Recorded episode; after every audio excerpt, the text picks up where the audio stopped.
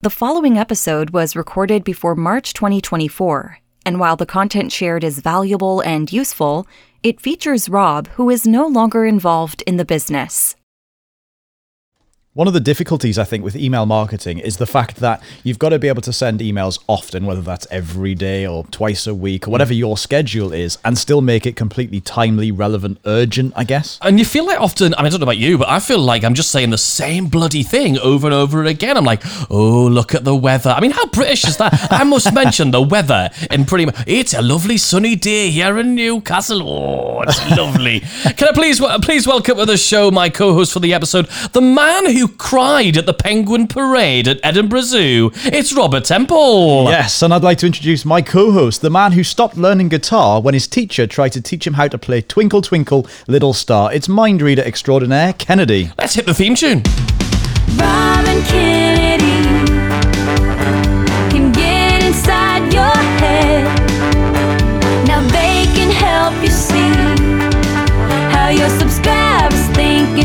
This is the bit that makes me want to dance. You've got to live. Now what? Open range. I reckon there's going to be a listener who actually sends us a video doing some kind of routine to this bit.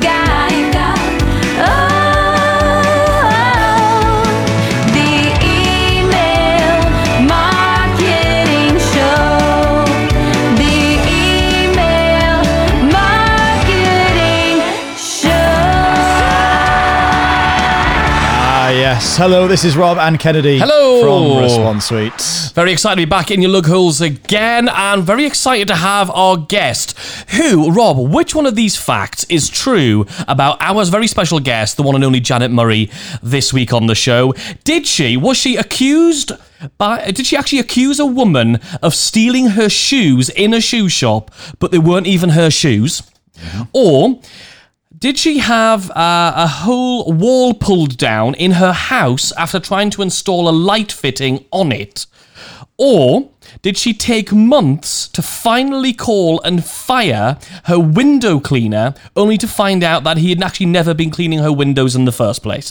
One of those three things is true about Janet Murray. What is it? I think Janet is the sort of woman who would accuse somebody of stealing their shoes and be very upset about it, so I'm going to go with that. Janet, which one's true? It's actually true about the window cleaner. The story- isn't quite right. So the, the window cleaner, we've been trying to find him for years in a very British way. Right. In that we kind of hated him and we didn't want him to clean our windows anymore. But being British, we couldn't just say we no longer require your services. so um, so we carried on hiding every time he came out we'd like hide and stuff and then eventually i decided enough was enough so I, I phoned him i thought that would be better to dump him by phone and then when i phoned him up he goes i've never cleaned your windows mate never cleaned them no, no, seriously number 10 and then we had this hilarious conversation where we went back and forth uh, where we i had to describe the house nah never heard of it never seen that house before no never never never never and I, this whole thing played out on facebook as well i was sharing the whole story for months and months and months and everyone was following it and I couldn't believe it. I finally got the courage to phone him, and he's like, "Yeah, never cleaned your windows, mate." That's No wonder he wasn't very good and you wanted to fire him. He's never been cleaning your windows. Years But he had, he had. He was just, he was just, he, he just couldn't take it. in it. denial. Yeah, yeah. I deny all knowledge of it. Janet, we're here to talk about. Obviously, you've got this background in journalism as a journalist. How long did you do that for? So I was a journalist for the best part of 20 years. I was Wow. writing and editing for the likes of The Guardian, but pretty much written for most national Wow. newspapers. Okay. And one of the, one of the massive things about being a journalist and writing in that way is you've got to write in such a way that grabs attention and actually stirs some kind of emotional response in in in, in that writing. And that's a hell of a skill that you've spent 20 years crafting and honing. And something that I know in email marketing we could be doing better because if people open our emails because they're emotionally involved and then and then doing something based on those emails, that would be better. So where, how does this all work? Like, how can we do a better job of it? Because you must see some really crappy emails and think, oh, if only they'd done that, or if only they'd done this, it would be so much better. Well, there's a few key things that I learned as a journalist, which I'm so glad and when it comes to email marketing. So the first one obviously was to be able to say what I needed to say in like a fraction of the words. So I and I was an editor as well, so I used to edit other people's work. So I would you know see something that was 500 words and be able to get it into about 50, no problem. So that was one thing. Wow. Um, the other thing was we used to have something that we used to say, or when somebody used to pitch me, so I used to get pitched by writers and PR people. And a key question I would ask myself, not and sometimes ask them, was why do people need to hear about this now? Like, why is it relevant? Why is it timely? Why do we need to put this out today? And I still apply that across all of my content, including email marketing now. I love that because one of the things we forget is that it's news. Like it's it's news has got the word new in. Like why why do why do we need to know this now and making it timely is massive, isn't it? Yeah, it's huge. Yeah, and the other thing I learned as well was was to write great headlines because it's not enough to have a great article. You have to be able to, and particularly online, it has to be SEO friendly um, when you're writing for a newspaper, um, and it has to just grab attention. If people don't, it's like the cover of a book. If people don't get it in the first few words, if they don't get your headline, if they don't understand what it's about, they'll just move on to something else. Yeah. So this sounds really good because there's now sort of three different things we can touch on here from a journalist's point of view of email marketing. So the hmm. first one I'm really interested in is this idea of editing down content and copy because I know that you know both we we both do sort of story based daily emails where we say oh I went to the cinema with such and such We're basically night professional wafflers. and this thing happened and sometimes that story is it's not particularly relevant but it's going to segue into some sort of lesson and then maybe a pitch for something. Mm-hmm. And it is quite easy for that thing to go on and on and on especially with me because i like long-winded detail oriented stories as everyone As in our everyone will office will tell tell you. so what's the first step to making sure that we don't waffle on forever and flood our Just get to the bloody listen- point, yeah, people, yeah how do we do that? What he just said Um, well, I often would give writers advice when I was helping writers to, you know, write articles like newer writers, um, start in the middle. So I think when we're telling a story, like when we're at school, we get taught that we have to start at the beginning and we have to give the background and we have to kind of say the sky was blue and the sheep were prancing around the field or whatever. But actually, that's the opposite of what you need to do. For me, it's about landing people in the in the action. Um, and it's, it's almost like you're it's a film or a tv show and you want to land people straight in the action. The other thing i learned interestingly as a journalist as well is like um, narrative structure. So as i'm sure you all know that ev- we've only really got one story haven't we that we tell over and over in every tv show film or whatever um, so we'll start with the equilibrium and everything's lovely and then something happens to disrupt the equilibrium and then the characters all run around trying to put it right and then uh, we get a resolution at the end, which is usually a little bit different than the beginning. And that is every story in the world. What I learned as a journalist is that actually people aren't interested in hearing about the equilibrium. They're not hearing. They're not interested in hearing about everything being fine and dandy and hunky dory. So actually, starting a story or starting anything that you're writing with the disruption is mm-hmm. often a much more effective way to do it. So when I'm starting an email, like I usually start with I try and think of something dramatic, like land people in the action, or something contradictory, or something that's going to make people go, "What?" You know, actually start with the disruption because people aren't really interested in reading three paragraphs about everything being wonderful and lovely. Um, so there are a couple of tips. So that that's- which people can apply straight away. That's really cool because now that changes it from being rather than last night me and my girlfriend went to the cinema, it becomes crash, the vending machine fell over, and suddenly you've got like her something- leg was poking out of the back of the. Bloody, what happened here? Uh, okay, so but it's really tempting to think that when you do this, you, it's it's quite negative because obviously we know that the negative stuff sells in the press. And It's quite easy to go right. We've got to go straight in with a negative hor- horror story of, of something horrific going on.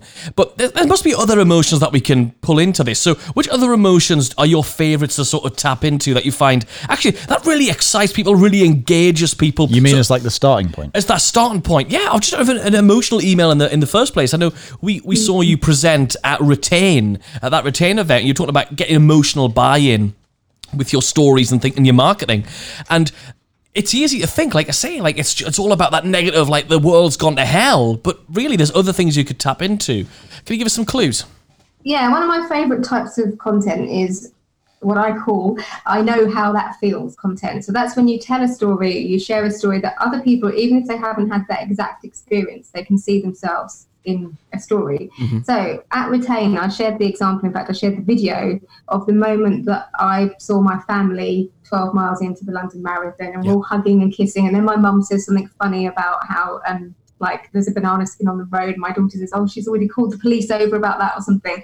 Um, but it's even if you haven't had that exact experience, even if you've never run a marathon, even if you have no intention of doing someone, you do know what it feels like mm. to take on a big challenge, to take on a challenge that maybe you're not sure if you can finish.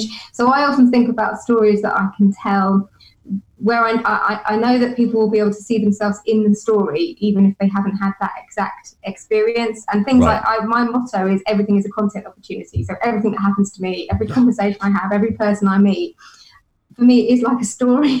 and it becomes actually, as a journalist, it's interesting. Like you sort of you sort of have to remember that some things are real because everything just becomes Everything becomes a story. and, and everything you're thinking about how you can turn it into you know into a story and how you would tell the story. Um, but I just think that is just empathy and relatability. If you can tell a story that other people can see that they can be the hero in that story, they can be the protagonist because they've experienced something like it. And let's face it, most of us have experienced the full range of emotions, the full range of experiences. So that's actually quite easy to do when you think about about it like that. No, it is absolutely. Yeah. Hmm, very, very cool. So, how do we, in terms of making sure that we don't waffle on and on and on and on? I like the idea that if you just start in the middle of the story, suddenly that gets gives you the opportunity to rule out a whole bunch of irrelevant content because Yeah. you no longer have to do that setup and that equilibrium building, if you like, explanation. So, how do we start to make sure? A lot of people talk about how long is too long for an email, and it, the same sort of mundane answer comes about, which is just well, it needs to be as long as it needs to be to make the point and no longer. Mm. So, in your experience, writing the kind of emails you write that hit that your readers in this way. How long are they typically? Is this something now that you have to waffle on for ages before you get to the point? How do you, how do you make this work? And therefore, what are we editing down to? I guess. So I guess I would probably give that annoying answer as well, which would be as long as it needs to be. However, if I think about my emails, they are typically around, I'd say about a thousand words. Most of them maybe 750 to a thousand, something like that, for a decent sales email or, or, or some, something that's kind of, um, you know, really going in depth on something. But yeah, it's difficult, isn't it? Because I don't think you can definitively say it must be this many words. And actually, sometimes you can say what you need to say in a couple of hundred words. And actually, in, in an email sequence, I think there's something nice about having that variety and that light and shade and having like maybe a longer, in depth one and then maybe having a shorter story. I think that's quite there's something quite nice about that. And bouncing off of that, if a thousand people were to give you their emails and say, right, please edit this down and make it journalistically better so that my readers are going to enjoy it more, what are the sort of mm. common things that most people seem to get wrong, apart from that, you know, building too much of the equilibrium at the beginning of the story? How, what, what's the common things that people should really be getting rid of out of their emails? Uh, most people can get rid of um, the first two or three paragraphs usually. Um, Excellent. so- Uh, but uh, just actually, before you go on, Buy to that- now. That's how it starts. Yeah, yeah, Click go- the go- link below. Click the link below. But, but actually, maybe a technique to get into this would be write your email as usual, and then just uh, to allow you to get through that, and then just chop off the beginning, and then sort of make it make sense. I mean, is that something you still do, or now having done this for a while, are you able to just start yourself in the middle? Um, no, I often go back and edit things, and I do think there's something really good about you know, don't get it right, get it written, just write it. You can go back and take take it out. But I find most people's writing two two or three paragraphs is probably exaggerating, but most people can take out the first paragraph. They don't need it at all. But I think it's worth doing like almost setting yourself that challenge and going back and saying, okay, well, if I was to take the first paragraph out, would it actually affect the, the meaning? Um, I think we get taught at school to use lots of describing words um, and adjectives. You know, we get taught to to kind of be really flowery, and actually, um, as a journalist, it's about using the most simple words. It's about you shouldn't really need to use ad- adjectives. Actually, if you're if you're if you're a good storyteller and you're um, you shouldn't need to sort of be saying the sky blue, whatever it might be. You, you should actually be able to choose the right words and be pretty adjective free. So I think a lot of people use too many Wow. adjectives and too many adverbs.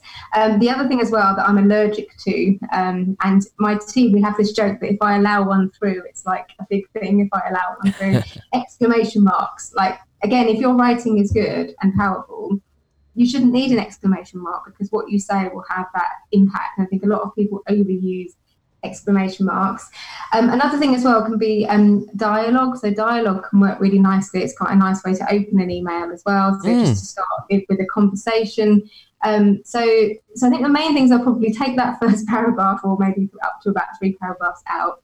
Um, not too many adjectives, describing words, or adverbs like slowly, quickly. Most of that stuff you you don't need. And I would just strip out everything, like every you know. We I used to I used to teach writing um, I still do teach all the time, but I used to actually teach like writing courses, like journalistic writing courses. And um, we had a phrase that we used to use, which was make every word work for its place on the page. Right. So if there isn't a reason for that word to be, just strip it out and get rid of it. You, you probably don't don't need it. Um, and I go back to my writing all the time and always thinking, I look back and read it and think, I didn't need that sentence or I didn't. Or really good discipline, actually, I've noticed is um, if I take a post that I've written for Facebook, this is a social media post, but this could apply to email marketing, and LinkedIn only has 1,300 characters. Now, you just see what happens when you take a story that you've told on Facebook where you can have as many characters as you like and you have to condense it into 1,300 or then maybe take it down to a tweet and suddenly you realize how many words or phrases that you're using that you don't actually need to tell the stories i think most of us use too many words too many flowery describing words I love that. I love that. Let's talk about subject lines very briefly because it's about, all about this emotion, about this journalistic approach. So, you wrote headlines for a hell of a long time. You really refined that. So, subject lines, obviously, it's easy to go too hypey and too like bland hypey, like you'll never believe what Jackie did or whatever, or who else wants to learn how to insert the name of a really crap subject line here. Or uh, but also the other end of it is is just bland just not very exciting dullness. Like how do you begin writing a subject line? That's a really good question. I I don't know really. I well, let's let's put this way: Do you write the content before the subject line, or do you often get an idea for a subject line and then sort of figure out what the content's going to be? I usually write um, when I'm doing an email sequence campaign. I normally plot out how many emails it's going to be and different types of emails because I have different types of emails that I would send, say, in a sales sequence.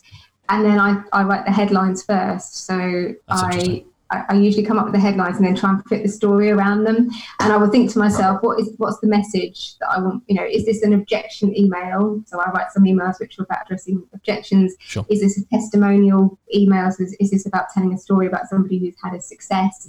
Is this a problem email? I call it when you're setting out the problem and, and the solution. Um, so I'll be trying to think, what's the message? What's the one? I mean, I learned this from journalism as well. Like, because I did radio and TV tra- training as well. I would always say, like, instead of trying to prepare three points, what's the one thing? If somebody listens to this radio interview or somebody listens to this, um, watches this TV interview, or somebody reads your email and they go and tell their mate about it, what's the one thing? I read this really great email about how you One thing. do this or how you should do this. So I've normally got that one thing in my head, the one sort of takeaway message. And I write the headlines and then write because I like writing headlines. so I tend to write the um, email copy uh, around it. So so that that's my process. And I- I'm not saying that's the right process, but it works for me. And out of interest, with your background and your your sort of skill set there, are you mostly focused on writing subject lines that are sort of benefit driven and fairly clear? So content marketing that will X Y Z, or are you much more curiosity driven? You know, something like you know what this llama knows about content marketing, or like even more out there that sounds like nothing to do with content at all. What's your approach?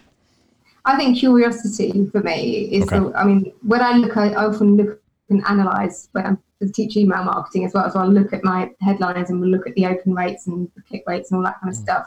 And consistently, the surprise, the question, the one that evokes that kind of curiosity where people, What's this? you know, I've got to see what this this is. And I actually save them in my inbox. So I save if I see a really good subject header, I have a five of them and I save them and go back and see what, what made me open that email. Right. And unless it's something that's really solving a problem, like you know how I got fifty thousand new Instagram followers in twenty four hours, and this Right. is like a real like um clickbaity. Yeah, it's an unignorable thing. Yeah.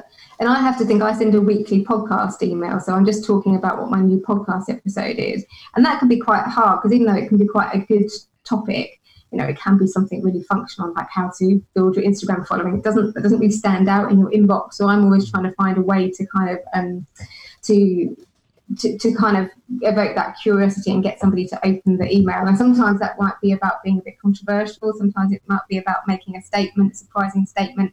So I, one thing that I works really think works really well with all writing is um is opposites. So Mm. something like um you know now now I'm on the spot trying to think of an example, but where you put two really opposing things, surprising things together. So Or maybe something that's the opposite of what people might expect from you. So for me, it would be like uh, the best thing about football.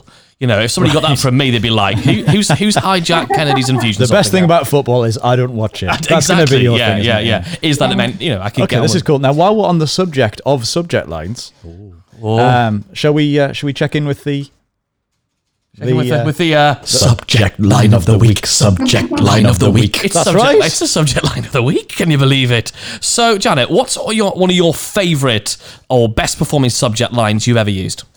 Okay, so I've got my I've got my assistant to send me this over in Great. preparation for this interview. So um, best performing subject line ever. We would like to have a drum roll, drum roll here. Yeah, we should. We should. We should put that sound effect in. we got a round of applause, but that's it. we can. Yeah. Is, is this bullying? So Is this bullying? Yeah, so that's definitely intrigue, isn't it? That's a question. It's curiosity. It's got a lot of emotion as well as obviously a lot of emotion attached to the word bullying as well. And there's the question. Everyone's going to have opinion on this. So where did the email go from there? So basically, I was telling a story. Of some I, I do this quite a lot. So I use it's a bit meta, but I, everything's content opportunity, right? Sure. So I was doing a I was doing a sales sequence for my membership community at the time, and um, a woman had emailed to say that my subject lines were incendiary. Um, so she'd said that she, I think the subject line was one of them like you, might regret this. Okay. That was one of my so, so it was coming towards the end of a launch, and I was saying you might regret this, and the content of that particular email was something like, you know, do you ever have those moments where you see a dress, you really like it, and then you hesitate, you don't buy it, and then afterwards you're really fed up because it's mm. it's gone. up He does that all the time. All the time. yeah, it was that kind of email. And but the headline was, "You might regret this." And so this woman emailed to say that it was bullying, it was incendiary, and it made her feel threatened and a little bit. Wow. Buy this, or I'm going to send the lads around. yeah, yeah. Yeah, you'll So never sleep again. while carefully making sure that she wasn't included in the next email, um, I basically kind of told the story. And I, I learned from journalism you sort of blur the details a little bit. And, and obviously, no one would ever know who sent this apart from me and this lady. No one would ever know who sent this email. But just to kind of tell the story about, you know, and I asked them, I asked my readers, do you think this is bullying? And loads of them emailed me back to tell me that they didn't think it was bullying and they were sorry that I'd had to have an email like that. So the emotion, the you know, getting people involved in a conversation. I'm always looking for ways to get people to um, to kind of get in a conversation with me, to talk back to me, to email me back. Right. Um, so that was a great way to to to, to get that kind of conversation going.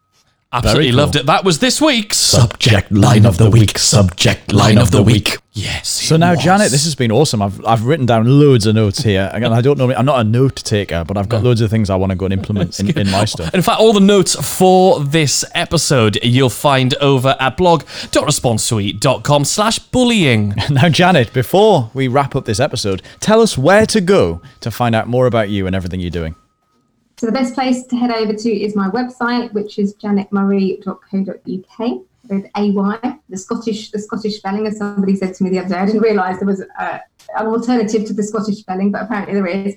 And uh, find me over there. And if you want to find me on social media, best place to find me is on Instagram. So I'm Jan Murray UK over there.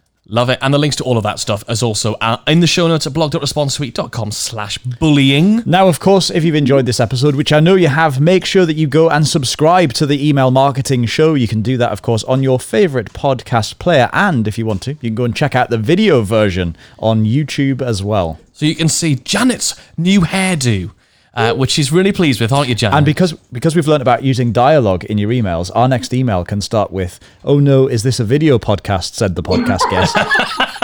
And on that note, we're going to dance our way out of here with the outro theme tune. Thanks, Janet.